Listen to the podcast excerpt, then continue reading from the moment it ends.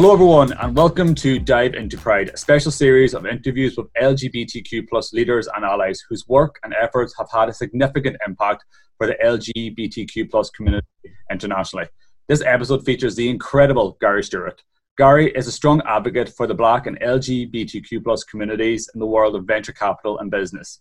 A Yale trained lawyer, Gary graduated magna cum laude and has worked in some of the top law firms around the world before transitioning into a formidable entrepreneur, founding internet based startup Neroa.com. He then, he then was a director at both Wayra UK and Spain, and in his time there has helped over 185 startups raise over 262 million in funding, resulting in total estimated business values of over $1 billion. So incredible. Gary now has co-founded the Nest, which he dubs as a masterclass for startups. Gary is a fantastic ambassador for the Black and LGBTQ plus business communities, and it's fantastic to have him here today. Welcome, Gary. Oh, thank you, thank you, thank you for having me. It's brilliant to have you here today. Um, I think, I think it's clear from your from the introduction there that you're such an accomplished business person. You know who would have seen the business landscape change, both the business and economic landscape change quite a lot over over over the years. Um, but also looking back over the years, how has the business and venture world changed for members of the LGBTQ plus community? Yeah, no, I would say that honestly, in Spain, where I lived for I guess 14 years, um, the gay community was like a lot more visible, at least in business. So kind of mm-hmm. when we started Neroa, um, my mentor was a guy named Jesus Encinar, um, I met him at a gay networking event because I kind of belonged to this gay, you know, kind of networking group. And we would like be very supportive of one another. You know, he's one of like Spain's best known or most accomplished entrepreneurs. Mm. Um, mm. Created something called Idealista.com. Um, and so, yeah, he was there for me. And even when you know, at the beginning when Telefonica called and said, "Hey, we want we want you to kind of join Wayra or to help us launch Wayra, I should say," um, I was like, "No, I'm not really that interested." And I called up Jesus and I had just kind of like broken up with this guy who had kind of like ghosted me. So I was kind of in the press mentality or mindset. Um, and then I was talking to him, and then you know he was giving me some advice, and he was like, and I was like, yeah. And Telefonica called me, and he's like, yeah, you should really think about this because they're a really large company. So he was just kind of you know a great mentor, um, and just helped me make a lot of like important personal and professional life decisions. Mm-hmm. When I came to the, the UK. Um, I haven't seen that same sort of like vibrancy. I mean, I think that people tend to I don't know if it's stiff upper lip or whatever, but um, I just don't see the same sort of like gay networking that I've seen in other places. You don't really hear that much about people's sexual orientation. It seems to be something that's, yeah, more discreet slash mm. in the closet. So yeah, that's that's what I would think about that. But but yeah. at the same time, though, you look at the U.S. and you see people like Tim Cook, who's come out. I mean, he's a yeah. CEO of Apple. He's come out. He's proudly LGBT um, or partly gay and supportive of LGBT kind of rights. Um, and he's gone so far as to say that, you know, he thinks that being gay um, is a great thing for him, that it helped to kind of shape and define who he is. So it's not like something he apologizes for. But like, I don't necessarily think that I've seen that same spirit in in the UK. So you mentioned there about like the spirit. So in terms of like, what are some of, in what way, like how, why do you think the culture is so different between the kind of UK and Spain? I know you mentioned kind of like the the British kind of stiff upper lip. But what in, in terms of the networking, how does it feel different the networking within the UK to somewhere like Spain, which you said is a lot more open in terms of sexuality? Yeah, no, I mean, it was like when I first went to Spain, because like when I moved over to Europe from mm-hmm. the US, at the beginning, I spent a year in the UK. And I remember kind of like, you know, even everything was still kind of like very much restricted, you know. Then I went to Spain and you know, I went with some of my friends, and they were like, "Oh my God, we landed in Gay Salona." They didn't call it Barcelona; they called it Gay Salona. It was. I love that. Sex and sexuality were kind of like everywhere. You know, you had like these really good-looking boys that would be looking you up on the street. You know, you're on the beach, everyone is like naked. You know, grandma, grandpa, the kids. It was just kind of like they don't have this inhibition when it comes to to sex and sexuality, which I found really mm. strange because you know I was assuming it was going to be this like really Catholic country and yeah, blah, blah, blah, which is kind of like Italy tends to be a little bit more like that. But um, no, it was in your face everywhere. Gay clubs everywhere. You know, mom and dad might be at the gay club with you. Um, you know, my first partner, his parents, like it wasn't you know a big deal. I mean, they were working class, and you would be like, okay, maybe they're going to be some you know kind of stereotypes or whatever. No, no, no. It was kind of like completely accepted. They loved their son. Um, which is not something I think you would see in a lot of other places. So yeah, and I kind mm. of just felt like in in Spain there was just a kind of wholesale acceptance of it. In the UK, people obviously don't have a big deal. Um, you know, they don't make a big deal about it. You know, I think government here, even the conservative government, has been very supportive of like uh, gay rights. It's just like something that people don't think they don't seem to create like an identity around it in the mm-hmm. same way that I think in other countries people have said, okay, we're gay, but that means that we have like a gay identity, and that means that we're going to use that gay identity to lobby for our political and economic rights. Um, that's definitely the case in the U.S. Definitely the case in some European countries, but so far I haven't seen that so much in the UK.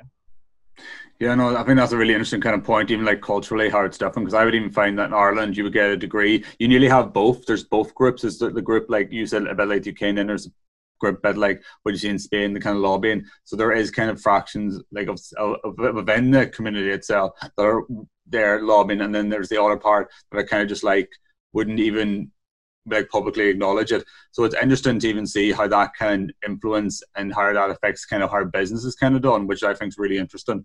Um, you know, within this venture capital space specifically, like it's been reported that like less than one percent of funding goes to black founders, and underrepresented founders in, in, in total make up approximately around 10%, probably less, of venture capital funding. Gary, why do you think this is the case, and what do you think, from your experience, can be done to change this going forward?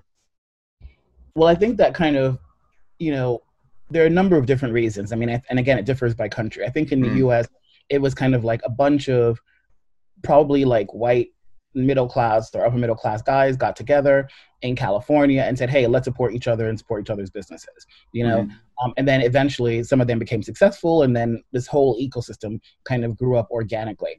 But it was all based on kind of these informal network of friends or networks of friends that kind of got together to invest and support each other's businesses. Mm-hmm. Um, it wasn't kind of like thought out. Um, so you know, you did have these kind of closed networks. Interestingly enough, though, it's not only venture capital. There was an, a report in the New York Times a few weeks back, and they were looking at kind of the philanthropic space, so like mm-hmm. foundations. Mm-hmm. And it was the same thing. It was kind of like most of the foundations um, that say, you know, they want to support disadvantaged people yeah. or whatever. Um, most of the people getting funded were also white. And they also found that most of the people who worked in the foundations, um, I think it was something like 86% of them only had all white networks. That's so insane. Yeah, so it is kind of you know. So I, it was my way of saying that it's not just venture capital; it's kind of yeah. the world generally. The only thing is, I think in venture capital it tends to be a little bit worse because they are really these just kind of closed networks, and they don't really have to answer to anybody. So everything mm-hmm. happens behind closed doors among friends, um, and they look within their own networks, which are usually segregated you know, um, by race and probably also by gender and by sexual orientation um, to support one another.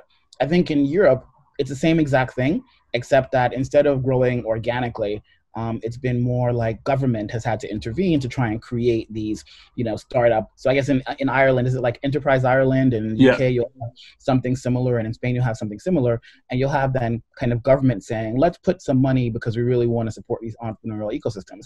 But then they go to their friends. They go mm. to uh, in the case of the UK, someone who they went to school with at like Oxford or Cambridge, um, someone who you know is from their network, um, someone that you know worked at McKinsey or Goldman Sachs, and so the fact that these networks are already kind of um, restricted and segregated by race, gender, sexual orientation, etc., then kind of replicates itself in the European venture capital system as well, because people mm-hmm. just go to their friends. And as long as your friends only look like you, then that means that the companies you invest in and the funds that you kind of create will look like you too. Then, like, what do you think needs to be kind of be done to kind of like change that? Do you is it a case that you need to see like new funds being created that like would you see are happening with like a number like diversity VC or like backstage capital, etc. That are the set of funds that just invest in minority founders that are from underrepresented groups. Is that what needs to be done, or is there an education piece that needs to be done on the more traditional, maybe one of a better word, venture capitalists that are these kind of like the boys' club in a way? Like what, what are your thoughts what do you think should be the next steps going forward to make investment more inclusive well i think it's on there's a little bit on each side right i think mm-hmm. that for the founders founders that don't come from these networks need to make sure that when they kind of get an opportunity to present themselves to the networks um, they don't sound like quote unquote foreigners right so it's yeah. kind of like the language to venture capital language to, to you know to, to uh, investors um, that investors kind of want to use, you know, about customer acquisition costs and lifetime value and blah, blah. A lot of it's jargon, you know, it could be mm-hmm. simplified, but the reality is that's the language that they use. And I think that founders need to kind of make sure that they understand the language before and that they present the, the investment cases um, within that the logic of the language as well. So don't go and pitch, you know, a business that's going to be a pizzeria to a venture capitalist. Try and understand kind of what the venture capitalist needs to yeah. see in order for it to be interesting to to him or to her. Um, and then I think from the venture capitalist point of view, like yeah, there does need to be more diversity within the venture capital firms. I think in the U.S. the numbers were like of the top 102 firms in the U.S. venture capital firms, there were only mm. seven black people uh, in the whole country that had any decision making authority, right? So it, you know, kind of that would need to change. And so to yeah. the extent that everyone's getting public money, I think it would be um, the responsibility of the government to say you can't really get taxpayer money to then kind of make yourself rich and to make your friends rich. You need to make sure that there's some social benefit, including, yeah. at least including, you know, groups that right now are not being represented. Um, and then I think like, you know, there, we can use technology to kind of democratize access to mm-hmm. capital and access to, um, to, to, to networks, which is kind of like what we're trying to do at the Nest because essentially what I saw is that over, you know, I think I'd, I'd been working in entrepreneurship either as an entrepreneur or as a business school professor in Madrid or as an entrepreneur or at Wayra. Um, you know, everything depends on trying to access these like very limited networks. Um, but it's not clear to me why accelerators and incubators use an offline model that's not scalable and that's exclusive when the whole point is to support technologies or, or mm-hmm. companies that scale and grow. You know, it's kind of like counterintuitive. You have on the one hand the tools that are meant to kind of prepare entrepreneurs are all offline, but we yeah. all want to support online businesses. Well, why don't we put some of the tools online as well? And mm-hmm. what the idea idea of the Nest is that by using technology, we can actually kind of say anyone anywhere with a phone should be able to access mentorship, should be able to access capital, and should be able to access the education or the information that they need to be able to put the best case as to why they are going to be the category winner within their particular domain, which is really yeah. what venture capitalists need to see. Brilliant. You mentioned the Nestar, which is kind of your current venture at the moment. Can you get, can you explain a little bit more about how that idea came about? I know you give a bit of background there and kind of what the focus of this is going to be going forward. And it's just great to know a little bit more about that. Yeah, no, thanks. Um, so the Nest is essentially kind of masterclass for founders. Masterclass yeah. basically this, um, you know, influencer education model where Serena Williams will teach you tennis, or you know, Martin Scorsese will teach you directing. Well, mm. what we said was, well, we can use that model. It's really cool because it makes education a little bit less boring. It's also divided into modules, uh, so you can kind of just watch what you really need to watch. Um, but let's focus instead of on those sorts of things. Let's focus specifically on entrepreneurship, mm. um, because part of what really makes Silicon Valley unique, I think, and special is that you have people who've been there and done it, helping people who've been who, who want to get there. So someone yeah. the other day, I can't remember who it was, but they were like, you know, some guy, I think it must have been from like IBM or some big company, mentored Bill Gates, and then Bill Gates mentored Mark Zuckerberg, and then hopefully mm-hmm. Mark Zuckerberg will mentor someone else. Now, of course, these are all white guys um, helping white guys, but yeah. that you know, um, this sort of mentorship and pay it forward culture um, exists in yeah. Silicon Valley. I don't think we have that in Europe to the same extent. Mm-hmm. And I think that part of what I see, you know, or, or saw at Wayra, I still see it, I guess, is that a lot of people out there who are kind of claiming that they're like gurus or advising entrepreneurs, their real claim to fame is that they were somebody's friend you know what I mean? Yeah, or that they yeah. worked at the right company, the, McKinsey or Goldman, and went to the right schools. But what they don't have is actually the know-how of how to scale a business. So if I wanted to go out there and learn how to play tennis, and Serena Williams said to me, "Gary, I'll teach you tennis," I'll be like, "Oh my god, that's amazing! Like, please." Yeah. I'm gonna assume that she has insights that are like really gonna be like world class and mind blowing. What I wouldn't do is try to learn tennis from someone who watched Serena Williams play it the day before, because I don't think that watching something and doing it um, are the same. So that, that's kind of like what we're doing with the Nest. It's like let's limit the people who are going to guide entrepreneurs to people who've actually been in the game who have the scars um, and the war stories and can tell you, don't do this because I thought it was a good idea and I actually realized it was messed up, nearly died, my company nearly died, uh, and here's how we did it instead, and this is what you should take away from that. I think that that form of like entrepreneurial education is a lot more interesting. And then also the kind of things that I saw at Wayra as well, which is that like not everybody, you know, it's hard to kind of get a group of like 10 entrepreneurs in the same room and think that they all need the same things at the same time. Um, if you kind of have more of a Spotify model, yeah. Which like I can create my own playlist and I can watch it when I want to, where I want to, um, as many times as I want to. Then I feel like that's probably a better a better um, way of teaching people something. And then I guess lastly was just kind of the insight that um, you know venture capital works on exclusion. Like even if we kind of democratize it to a certain extent, it's still based on exclusion.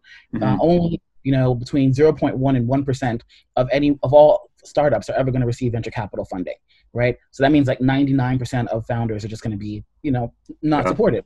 Um, and then on top of that, you, you say, okay, well, you have accelerators, but accelerators really are only going to take, you know, maybe 5% because they work, you know, I used to run an accelerator. So it's like this idea that we're taking a cohort of 10 people, but yeah. we're going to reject like 250 to 950, depending on the accelerator. So again, the vast majority of entrepreneurs are just getting rejection after rejection without anyone trying to help them.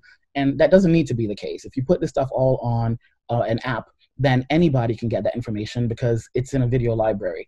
And you can kind of make sure that it's edited um, and again that people can just use it when they want to where they want to how they want to. Uh, so that's kind of the idea of the nest. Uh, masterclass of founders uh, so that all of these like 95 to 99% of founders that are currently getting rejected and don't know where they need to go to to get access to information to mentors and to capital now they know where to go no, and it sounds amazing, and I, I love what you said there about actual like founders and people who have been there, done that, made mistakes, maybe didn't get. And I think you learn so much too from founders who didn't get there but tried and made loads of mistakes along the way. And now they're like, if you're starting out, don't do any of this because that's what I did. And mm-hmm. yeah, and I think a lot of time is it's not about nearly the degree. Or a lot of time it's that real world experience, and it's like from a sports point of view, you can watch a sports match on television. You can watch sports all the time. Doesn't mean you can go out in the field and kick a ball and you're going to be Ronaldo doesn't mean that's the case. You have to you learn more from actually going out there doing it yourself, learning, failing. And I think this is actually taking all those kind of learnings together and actually helping fuel the community and not paying it forward. Because I know for myself, from in Dublin, there seems to be that community in Dublin where if you're at a networking event, there's this attitude that you go with the mindset how you can how can you give back more than what can you take because that because it fosters that giving culture that you're giving people and you're sharing the knowledge and in, in a way then if everyone's going with that uh, mindset, you end up getting a lot out of it yourself by teaching people by broadening your network that way rather than what can I get from people? How can I kind of give back? And I feel like the Nest is kind of taking that community and that kind of mindset and kind of putting it online, which gives more founders more access to more people and they're not limited by geography. So I think it sounds absolutely fantastic. And it gives also a broader range of founders and a broader from different backgrounds as well, that same access to other people and learnings, which is it sounds like a fantastic thing you're doing, Gary, and what the team. No, and, and, and I'm just gonna add though, you know, like I use it too. I mean, yeah. that's a weird thing. It's like you know, I've been in this game now for 15 years, but you know, when I had to come up with the Nest, the idea that I had at the very beginning is very different from the one that I have now. But it was because mm-hmm. I had access to this network to be able to to support. So, and I think the other thing that we're trying to do as well, um, you know, at, at the beginning I was resistant to it, but I just think that you know people forget that there were entrepreneurs before there was you know before there was digital technology. You know mm-hmm. what I mm-hmm. mean? So we also want to say that like the same skills that like every business or every entity um, they all have the same kind of needs, right? Doesn't make a difference if I'm like a barbershop, if I'm a pizzeria, or if I'm like a nonprofit. Um, yeah. You know, I, I need to know certain things. I need to know how to acquire customers, how to make sure the customers keep coming back, how to price the thing effectively, how to market, you know, um, how to get a team. And I think that part of what's happened over the last few years is that people have started to make this huge distinction between startups and SMEs. Yeah. No, they're all the same thing. You know, okay, we can say that certain the difference with uh, what we now call startups is that they're faster growing because technology allows you to scale more quickly, like Facebook mm-hmm. or whatever. But the basic principles of business should be more or less the same, right? It's just a, a different sort of business. So I think the other thing that we're trying to do at the Nest as well is to make sure that people know that okay, if you have a barbershop or a barbershop, um, mm-hmm. you should probably think about how that business needs to operate. And the Nest is a place for you as well. It's not just for techies, and that's really important to us. Yeah, but I think too now, especially with COVID and how so many businesses have had to kind of transform their processes digi- digitally, especially especially barbers. Perfect example. Now they need online booking that you can't just walk in. You have to book online. You need to know how to build an online presence, grow market that way, stand out that, and what the user experience like. So it's a completely new level. And now people are getting so used to cut, especially men cutting their own hair. And so it's kind of like, how do you now kind of stand out? Not, not, not that that's a good thing. Some people should never cut their own hair, but um, but it's, it shows you that our businesses are being more digital, and that all businesses in the future will have a degree of technology in them to ensure their survival. So I think it's really interesting to see, and that view of what an SME is. An SME isn't just 50 employees; it might be three, and that's then again like a startup. So I think there is it is that kind of distinction. Um, you know, you were talking about um, Wayra, and I know in Wayra, something you were very committed to in terms of your batch of startups was diversity, and it's something that you've always been very committed to. Like in your time in Wayra, what were some of like your high, your personal high points or moments that you that really stand out to you, kind of looking back at your experience there? And from diversity or just in general? Um, both diversity and in general. Just focus on the high moments that you had.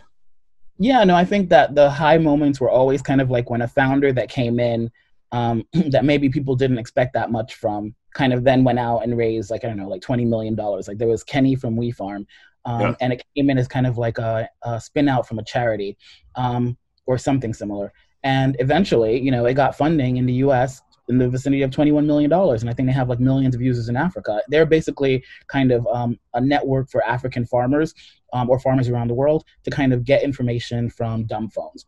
Um, and so you would see that you'd be like, who's going to invest in that? But like those mm-hmm. sorts of stories when founders who are trying to do interesting things get support that they need and then become kind of you know a big deal in their space i think that's kind of um, what i really liked about that from the diversity point of view mm-hmm. um, you know i worked really hard like when i first got to spain in 2015 like i did yeah. uh, spain to the uk in 2014 in 2015 i think we did a study called startup dna and we did you know i was really i've always been interested in kind of like the demographics and why aren't yeah. there more people. And so, yeah, we did a study. It got published in like, you know, the Wall Street Journal, the Daily Telegraph, C, C, CBS from the US came over to film us. So that was another highlight. Um, and yeah, and then from that, then all of a sudden, we got a lot of people coming to us and saying, hey, would you consider expanding throughout the rest of the UK? So we got associated with this notion of democratizing entrepreneurship because wholly apart from race and gender, you know, geography and socioeconomic status are also yes. huge issues. So it was like 70 plus percent of all funding in the UK goes to startup space in, in central London.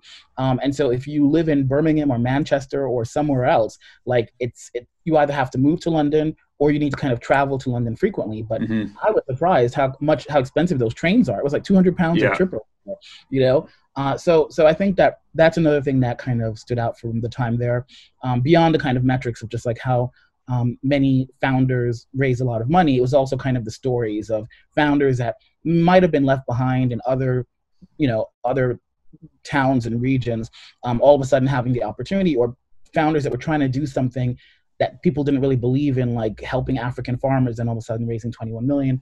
And I guess another personal highlight that a lot of people kind of uh, focus on is when will.i.am came. I got will.i.am um, and uh, speak at our demo day at, our, at the very first.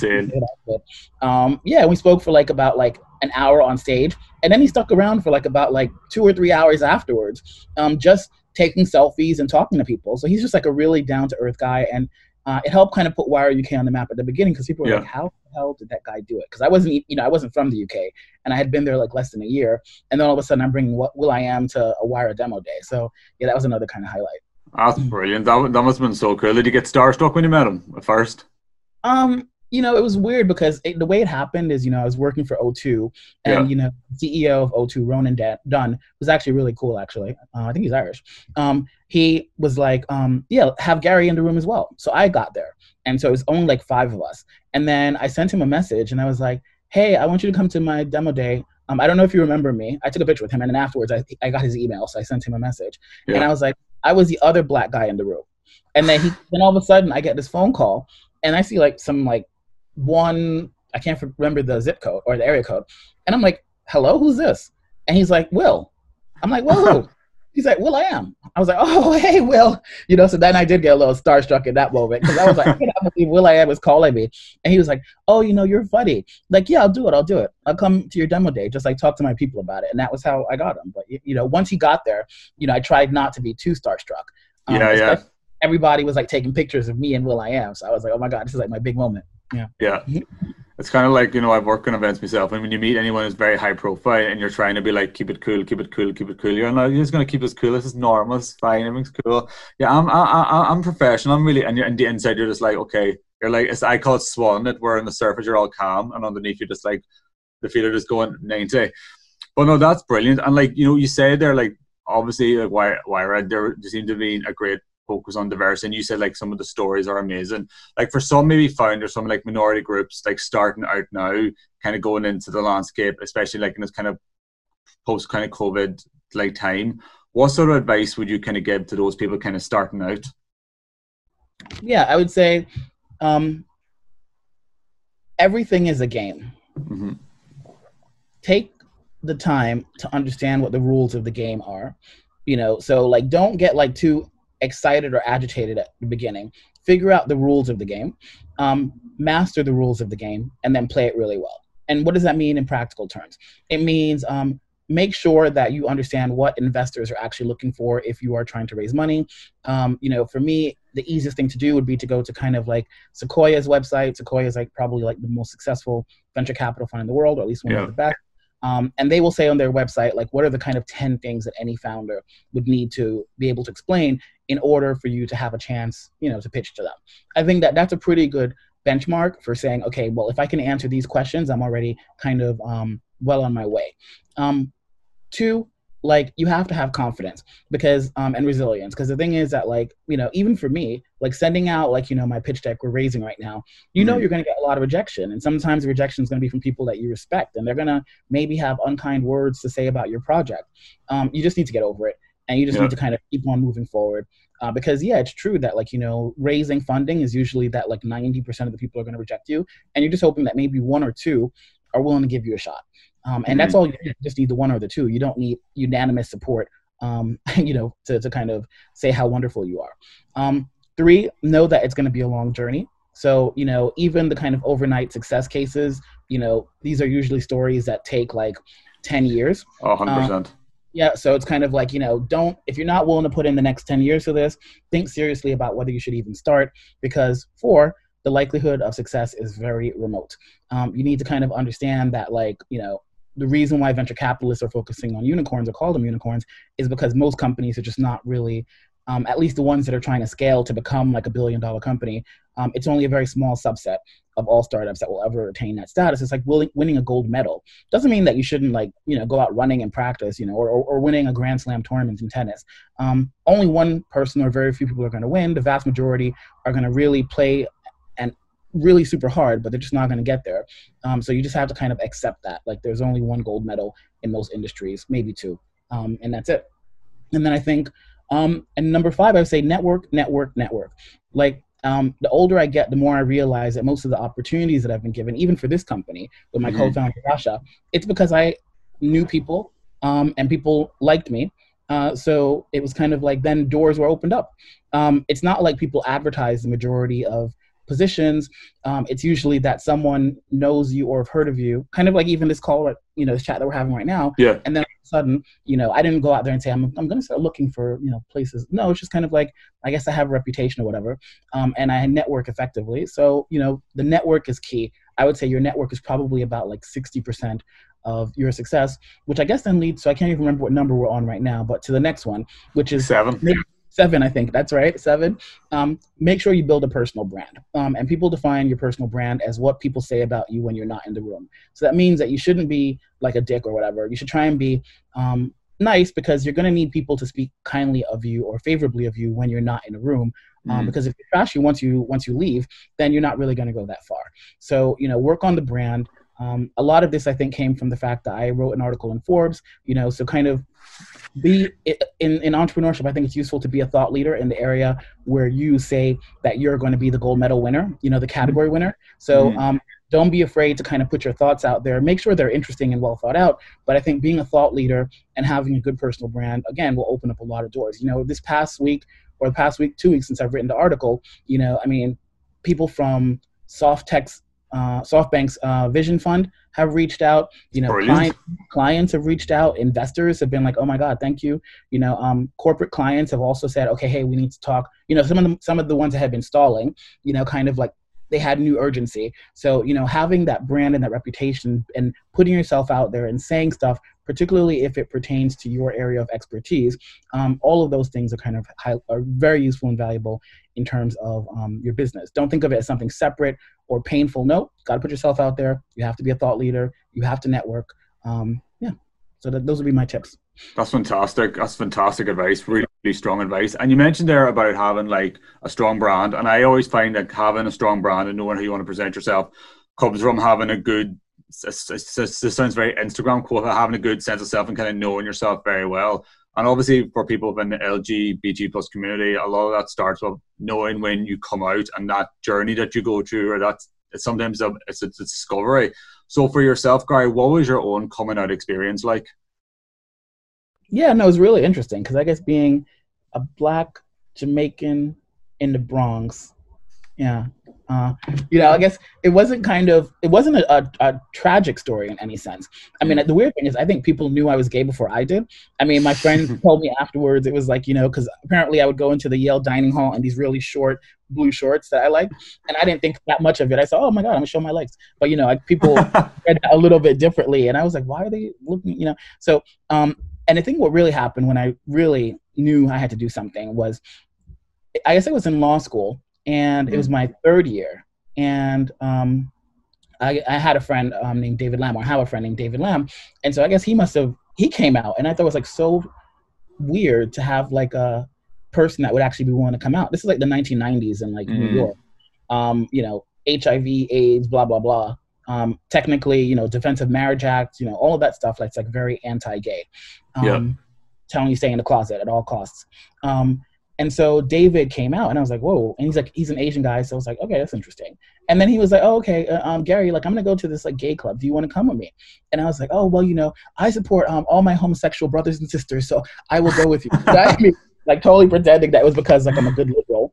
Um, yeah. and then I went to the club because I guess David was like pulling me out of the closet. So I went to the club, and before I know it, I had a little tank top. Um, I was going to the club, um, and then what happened is uh, because I was well known, I guess, at Yale. Um, mm-hmm I would start bumping into people, and then all of a sudden, people would be calling their friends and being like, and one day someone said to me, Gary, were you at a gay club yesterday? And I was like, who'd you hear that from? Oh, well, such and such. And so I was like, I need to get out of here. Um, and so I, that was a big part of the reason that eventually I left the US because I was like, I'm not really sure that I want to, from a professional point of view, yeah. I can you know, be some lawyer and be like super gay or whatever. Like, and I wasn't ready for that.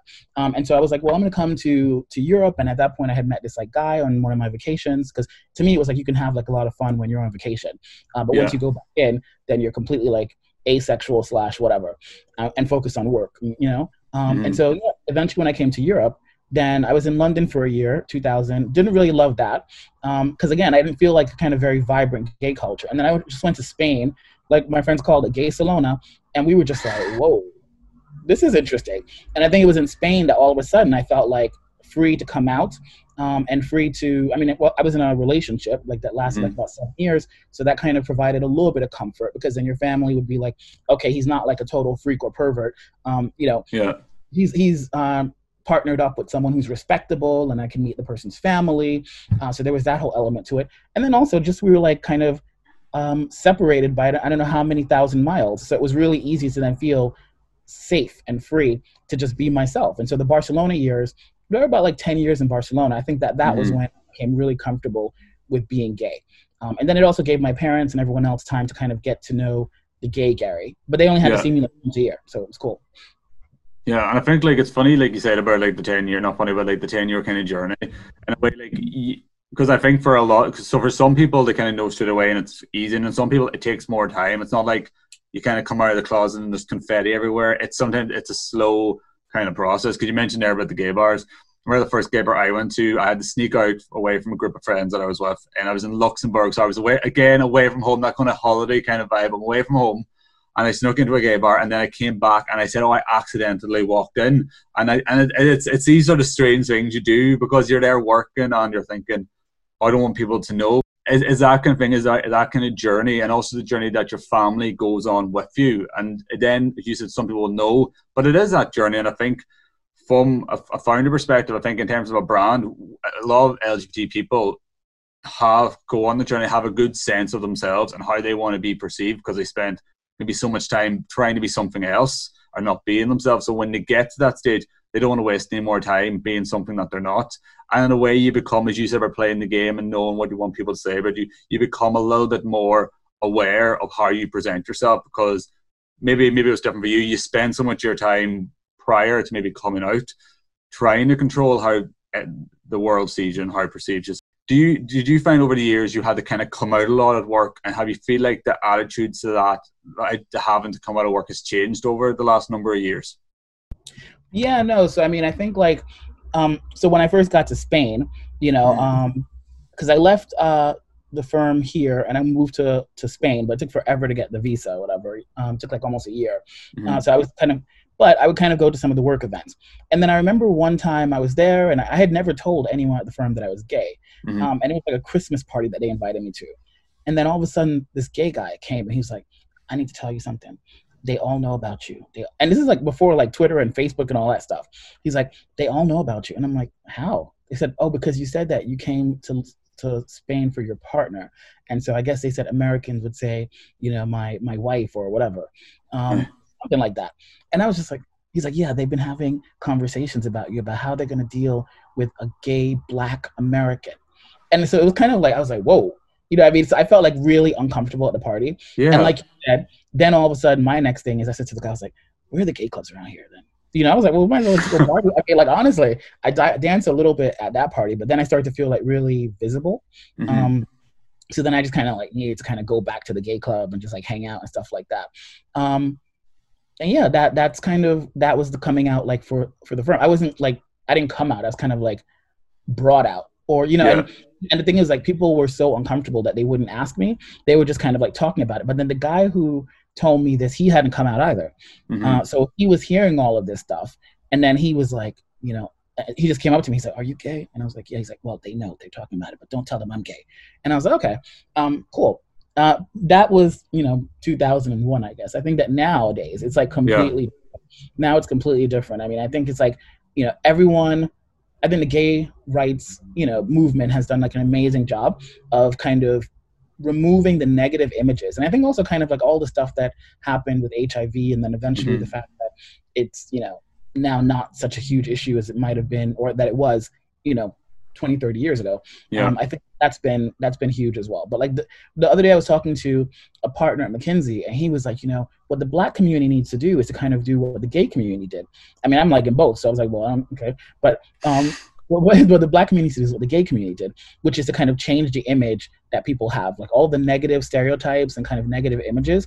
The gay community has done like an amazing, masterful job of like going from like the gay pedophile pervert um, to being kind of like the funny best friend to then kind of having you know people talk now about like the gay being the protagonist not not but you know it was it was, it was useful to be julia roberts best friend and all of those yeah. different things because then you were um, harmless you yeah. know and i feel like the black community you know you're not you're not seen as a black man as harmless you're seen as dangerous so you know probably a similar effort in just like changing the imagery and the, and, and, the, and the thought association um, is useful and yeah yeah, it's, it's funny you mentioned there, like about like the the star the stereotype of like what a gay man or, or homosexual person has been like over the years that you kind of go from, as you said, like the pervert to like the gay best friend to like you know now more of the protagonist. Um and it, it's interesting seeing that dial that that really you kind of need to just adopt another stereotype which and, and itself could and that in itself causes problems but i think it is it's interesting to even see it in that kind of context that in a way it, it, it has evolved like that. It's, it's interesting. So do you think that is uh, would you would you agree with that? Thought that that is kind of the way forward in terms of like um the black community at the moment? Yeah i mean i think that yeah, because I hate to compare, but yeah, but but it is it is a huge issue. I mean, I think that the other thing that the kind of gay community did really well was a lot of self policing. You know, mm-hmm. and I mm-hmm. feel like probably there's work that each community needs to do. Like I was on this other podcast the other day for like a kind of like black thing. Mm-hmm. Um, and you know, someone said, you know, do you think the black community needs to regulate itself more? And I was like, yeah, because I, I said, you know, like the gay community, like there were leaders you know, there would be disagreements, but there were leaders and there was kind of a strategy. And then anyone that kind of like, you know, got outside of those bounds um, were seen as a threat and then kind of had to be dealt with. You know, and it was the same thing that happened in the Black Lives Matter protests in, um, well, I guess globally, but um, in the U.S. in particular, like you know, a couple weeks ago, once people realized that Trump was going to try and start to say, "Oh my," and he's still saying it now, the protesters are like these revolutionaries, they're mm-hmm. dangerous, they're destroying property and whatever. Then all of a sudden, the the movement kind of police itself and said, okay, we need to just, if you see some crazy person trying to break a window, stop them. You know what I mean? So I do think that there's some level of self policing when you have like kind of common identity traits um, is, is important. And I feel like the gay community was really good at that. Like, first of all, pushing people out of the closet. Now, like, not everyone agreed with it, um, and I don't necessarily agree with it now. But in retrospect, um, getting people to come out and say, you know, um, your son, your daughter um, is gay. You know, mm-hmm. that's mm-hmm. useful. Like, even Republicans in America now, you know, it's like Dick Cheney, I think his daughter is a lesbian. You know, that changes dramatically yeah. how he thinks about gay people. Because it's like, okay, well, is she a pervert? Is she sick? she's my daughter. And once you do yeah. that, then all of a sudden you can change hearts and minds. So I think yeah, it's it's it's important to kind of um, create different images and then kind of police the community to make sure that the images that we need for our collective advancement are the ones that we're sending out there. Not to say that in people's private lives, whatever, they can't be as freaky as they want to be, um, but but but you know, we do need to kind of understand that there's a game that's being played, um, yeah. and that we're all in it. Yeah, I think that's a really interesting perspective, and I think that that you know it is, especially what you said about like um the protest, the Black Lives Matter protest, that that you had a kind of self policing because once it was kind of identified, uh, uh, there were certain words being used to describe what was happening. That then the community said, okay, we need to police this, so that can't be used anymore, and it is that kind of piece. And I suppose if you even look at like the LGBT LGBTQ community, like the first um Pride was Stonewall back in 1969, which was a riot, and I suppose that that and, and that completely launched a movement which has given millions of LGBT people across the world the rights that we all have today, especially like in Ireland, where this year is the fifth year anniversary of the marriage, the vote to the marriage referendum. So it's just amazing to see that, and even there with Black, you see all these movements. I know they're very different, you see these movements and how important they are. And in years to come, people will look back at these movements and say, what came from this? And what were some of the learnings? And as a group, it is as a community as a whole, the committee needs to kind of work together on that because everyone's regardless what group minority group you're in you're working towards the same thing which is like complete acceptance across society and i suppose like nowadays what do you think are like the biggest issues facing lgbt people especially like in business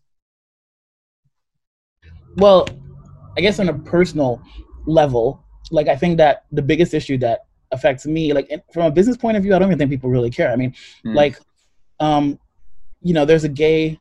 What I, I, can't say the word, but like the gay, effectively prime minister of of uh of Ireland, right? Yeah, um, You know, you know. So the first, and and I guess people didn't people thought it was strange a few years back when Ireland. When did Ireland legalize kind of gay marriage? 2015. Yeah, so it wasn't even that long ago that you legalized gay marriage, and then all of a sudden you have like a gay, you know, um, yeah, leader. and then the same thing in kind of the U.S. You know, when Pete Buttigieg, who I was supporting, um, you know, kind of ran, I was like, whoa, he's like gay and he's like kissing his husband on TV. Uh, but because he seemed so normal, mm-hmm. all of a mm-hmm. sudden it became normal to see a gay guy kissing his husband on TV and talking about the first family being whatever. So I think that yeah, those we've made a lot of progress. I think that for me, it's more now in the kind of personal space. It's more mm-hmm. like, you know, I do think that it needs to be easier to have kids if you want to have kids.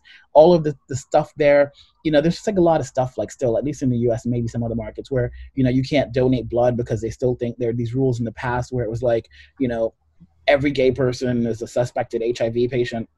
Yeah. Um, you know, there's still these rules about kind of, you know, who can adopt and who can um, and it's just so expensive to have kids like having kids as a gay man is basically only if you're really rich.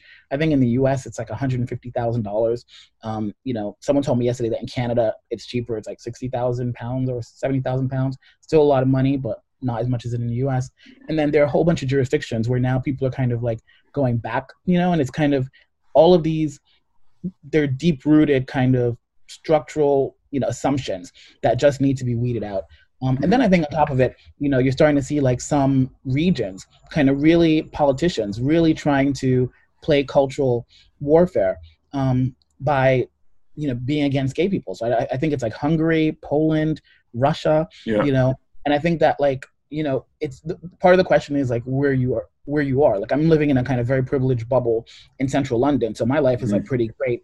But I guess for a lot of people in a lot of countries, probably I don't know, you know, half of the countries in the world more, um, it's still pretty shitty to be gay. Um, and that it may be illegal, it may still be kind of um, punishable, um, you know, even by death in some places. So I think there's there are almost like two systems or two worlds for gay people. There's like the Western world where it's been like accepted, um, and then there's everywhere else where it might not be quite as accepted. And now they're using this as a way to say, look at how um, you know decadent they've become, they even support gay people, and I think that Yeah. that's something that we need to be careful of because you know things can shift. So we still need to kind of make sure that we're protecting our rights. Um, don't take anything for granted because even the other day, this the judgment in the in the Supreme Court, you know, Trump is basically saying, "Oh my God, look at these judges. That's why I need to be reelected because I'll make sure that we get rid of these crazy judges that are trying to support." You know, and I don't think he's really against gay rights. Trump, I don't Mhm. know. Knows? I just think he thinks it's politically expedient for a large segment of the population that's kind of still homophobic, and that kind of then tells you that you know probably just don't take it for granted. Um, don't take it for granted. There's still a lot of struggle left. Um, for some of us, like me, you know, I live in a bubble, so I don't really have the issues. And just kind of also make sure that you remember that like the world is not just like your neighborhood. So even if it's if it's it's a global fight for glo- for equality, it shouldn't just be kind of a fight in you know in Dublin or in central London. So let's kind of keep our eye on the on the global picture and see anywhere where gay people are being persecuted because Yeah. it can always turn around. They can always turn around on us. Exactly, and I think that's what I always say, uh, especially about the month of June, the Pride Month. It's a great time to like celebrate what what's been achieved, especially in some parts of the world in terms of LGBT rights and inclusion. But it's also a reminder that what else needs to be done because a lot of I don't know, I I I I sometimes get people asking me why do LGBT why do you need a parade for? And I said because you're you're not only marching to celebrate, you're marching for everyone who in their own countries can't do that. You're marching. You're you're. It's a reminder that there's so much work left to be done. And while, in a way, like a lot of us are, especially in like Western Europe, are in a bubble of everything's been really good, especially the Western world. There's a lot of places that don't have that. That don't have that there, and in a way, you need to kind of, in whatever way it is, whether it's putting out content or sharing thought leadership on what happens that inspires people to actually get involved and say, what can we do? And I think that, and we see now with the Black Lives Matter movement that's happened across in the past month, you see that the world is now actually paying attention and they're actually saying how can we learn more? And they're not they're actually and they're actually saying how can we educate ourselves better to have? And i think that's important. I think that that needs to happen across all movements. And i think that kind of movement and looking at what's happening in other countries so i think that's great and that's a, really really strong kind of point um, so you mentioned the Supreme Court ruling there, and I thought that it, in, in one sense it's a fantastic move forward. That now that they've said that you can't fire someone in the states or let someone go based on their sexual orientation or gender identity. And I know you mentioned there about that there, that Trump has come out with statements. Do you think that this ruling is a sign of more good things to come, or as you said there, should we not get complacent? Yeah, I would say never get complacent. And you know, when you were talking, there was I remember like when I was trying to create like sort of like gay networking group in the UK because I was like, Mm. why can't we have like a gay mafia? Like, I think at the end of the day, in America, you know, gay people support each other, and there are some Mm. really powerful gay people. So, you know, from a, even kind of like a self advancement or self interested point of view, like working together is useful. But then I remember one of the things I came across was the studies talking about like how you know there still is bullying of kids who are gay. So even Yeah. though like for me, it's like okay, well, my life is great because you know I'm an adult and blah blah blah.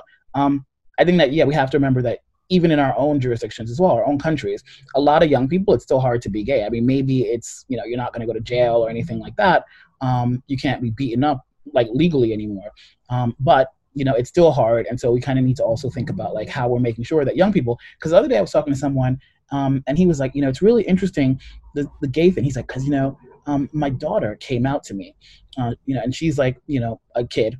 Um, so kids are coming out Mhm. now to parents early, which I think is cool. But Yeah. she didn't want her siblings to know, you know. Um, so it kind of then kind of reinforces this notion that like it's still hard. Um, it's not. It's just because it's legal doesn't mean it's it's it's it's easy.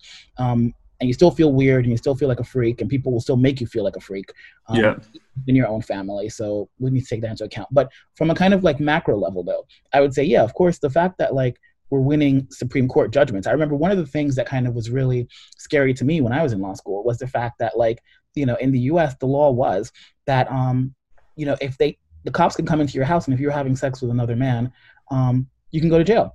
You know, Mhm. Bowers v. Hardwick, that was the case. Um, and so when I read that case and the reasons, the reasoning that they gave for it, you know, it was kind of just homophobic. Like, you know, this has always been wrong. It's always been strange, and so the police and the and and uh, states should have the right to kind of say that it can be le- illegal.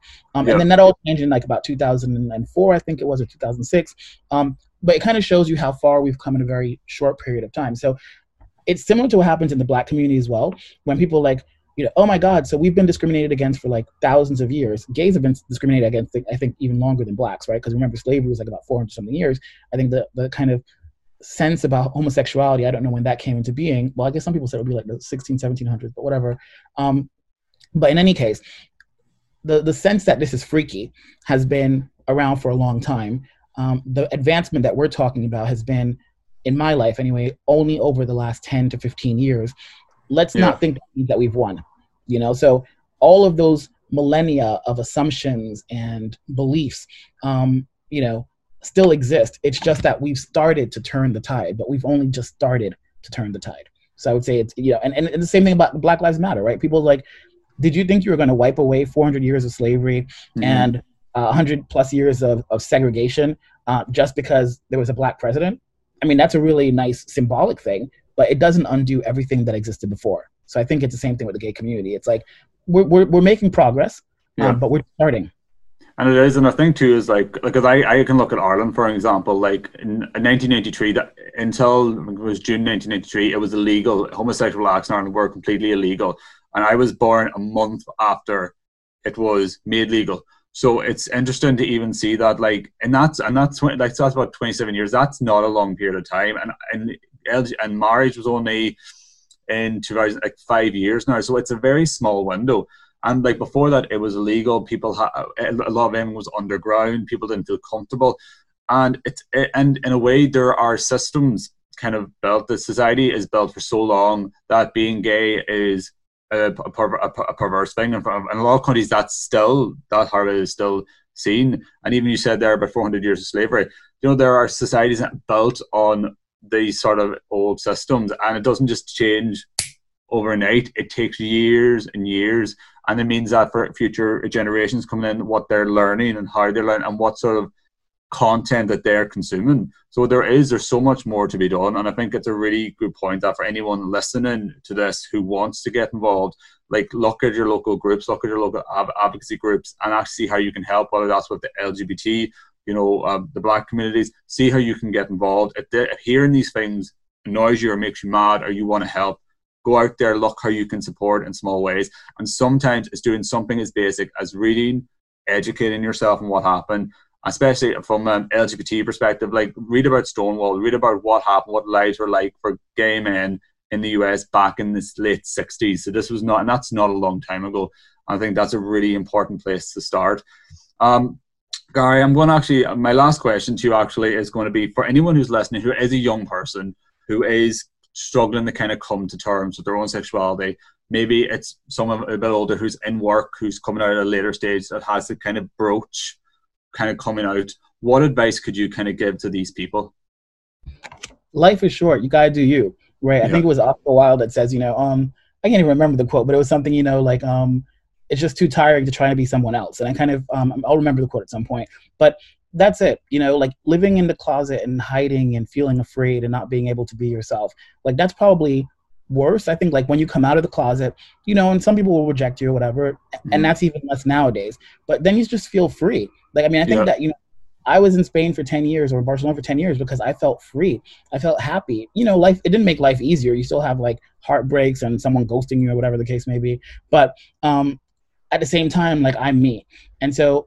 And then what I realized is that being me then kind of allows me to get to the next level. Allows me yeah. to kind of, you know, because I almost feel like going through all of that then just made me stronger you know because if you can kind of go through this at the end you're stronger and i remember one time i was in spain and this guy you know um, at my job you know he's from a conservative background he's like you know someone said to me that gay people are like the best employees and he was like because you guys spend so much time thinking about what other people think that you're actually just kind of more empathetic and kind of yeah. kind of was like maybe it's stereotypical but no i actually think there's a lot of insight there which is that like we are so often at least you know when i was growing up like thinking about how to navigate situations that in business that becomes almost a superpower like you know yeah. so a lot of the things that people right now think are kind of like defects or negatives about you i think they actually become your superpowers. Like just like spider-man you know whatever it's like this is my superpower. Like i can read people i can be empathetic um, people can like me because i know how to make them feel comfortable with me um, and i think that that should be the same for most people. So yeah don't take it don't it, it seems like really bad and kind of like life threatening or whatever like when you're young um, but you'll get over it and you'll realize yeah. it wasn't such a big deal, um, and that kind of the time that you might have suffered actually just made you stronger, um, and that's your superpower. Yeah, it's funny you said about like when you like because I think most LG LGBTQ people, like you know, it is tough, and at the time it's hard. And it, when you're in the kind of the dark space, it feels really hard. It, it's it's tough. You know, how am I going to get through this? But as you said, you do, and it becomes a superpower. And it and it in a sense because and it's not that being gay is a superpower, being whatever. It's a, it's what this it's going through those tough moments and actually coming out the other side of it and how it makes you more empathetic, how it makes you communicate with people better. It gives you maybe it gives you a little bit more humanity because you know what it's like to be on the, the, the negative side of stuff. And I think also it makes you more aware of other groups who are going through similar stuff. So you can you might not know exactly the problems that they're facing, but you can say, I know what it's like to be discriminated against. I know what that feels like. So I know that if you need support, this is how we can do it. And you you understand uh, you understand the exact problems, but you understand the feeling of what it feels like to be treated not like everybody else. So I think that's important. And for any young person, anyone listening, you regret, you regret the time that you didn't tell people who you are. You never regret everything that happened since. You don't regret the people that left your life because of it. You regret not doing it sooner because it's easier to deal with people treating you differently if you just own who you are and you learn to accept yourself. And I think anyone listening at that, if you take that message, whether you're straight, LGBT, or whoever you are, just own yourself, have that self acceptance, and that will and that will take you so far in life, whether it's business or whatever. And those lessons you learn, if you can pass them on to other people, that's a really positive thing to do. Um, Gary, thank you so so much for your time. It's been a fantastic conversation. Um, um, and for people actually listening, last thing, um, how can if they want to get involved with Nest or learn more about what you're doing, how can they go about and do that? Yeah, just add me in LinkedIn. Um, the Nest kind of we're we're right now doing our private beta, so we're looking for people to test. You know, part of what we're trying to do is not just like the race thing; it's also kind of like I said, every um, disadvantaged or kind of underrepresented group. So I'm mm-hmm. looking out there kind of gay founders as well. If you guys have any examples of kind of amazing gay founders or gay entrepreneurs, um, let's get them on the Nest platform and let's have make sure let's make sure that we're telling our all of our stories. So yeah, look me up on LinkedIn, super easy, Gary Stewart. Um, I, there's a picture of me and David Beckham. That's my picture on LinkedIn. You'll know it's me when you see that picture. Um, and just write me a message and we'll be in touch. Brilliant. Listen, guys, thank you so much for your time. Um, for people listening, there are more interviews available as part of the Dive into Pride series. Thank you very much, everyone, and take care and speak soon.